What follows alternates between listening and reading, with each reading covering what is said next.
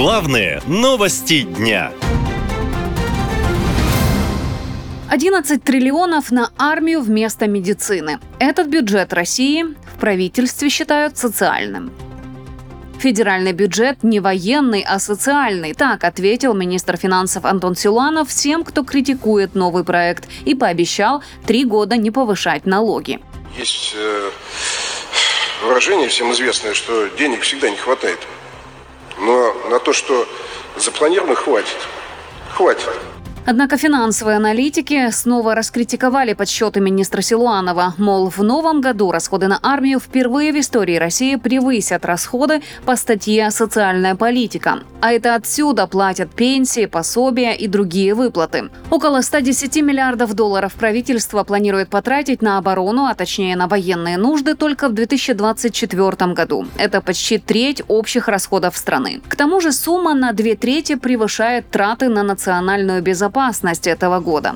Расходы по социальным статьям также планируют увеличить, но, похоже, только на бумаге, говорят аналитики. В реальности все социальные статьи пойдут под нож, уверен экономический эксперт Илья Морозов большинство показателей, которые они туда вкладывают, они противоречат э, друг другу. Например, э, как можно одновременно увеличивать социальные стандарты, при отсутствии необходимых финансовых ресурсов и при этом обеспечит стабильность развития экономики. На 2024 год э, очень оптимистические показатели и оптимистическое видение о том, как будет функционировать российская экономика и сколько российская экономика сможет дать в бюджет налогов. Санкции, отток иностранного капитала, потеря европейского рынка сбыта для нефти и газа. Заработать столько, сколько Россия запланировала, теперь невозможно, отмечает экономист Александр Храмов. Доходы и сейчас, и особенно в следующем году в бюджет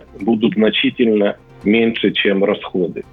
Поэтому есть одно средство, вернее два средства, как наполнить бюджет.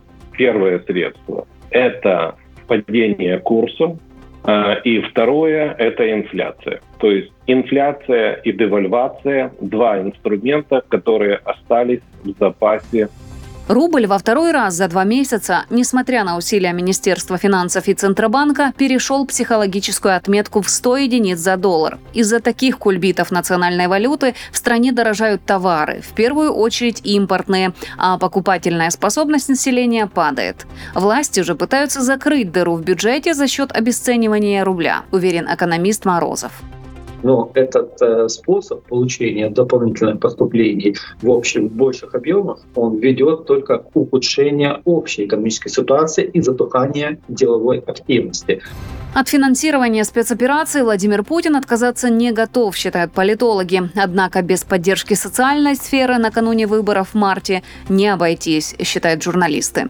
У Путина есть два приоритета – война и власть. Вот почему бюджетный процесс сейчас работает таким образом, и для этого они постоянно ищут новые источники, чтобы наскрести денег. После выборов социальную помощь и расходы на медицину и образование, вероятно, урежут, считают экономисты. Вместо этого утроят акцизы, введут новые экспортные пошлины и увеличат стоимость коммунальных услуг. Ко всему этому россиянам следует готовиться уже сейчас и желательно делать сбережения, чтобы обезопасить свое личное личное финансовое положение.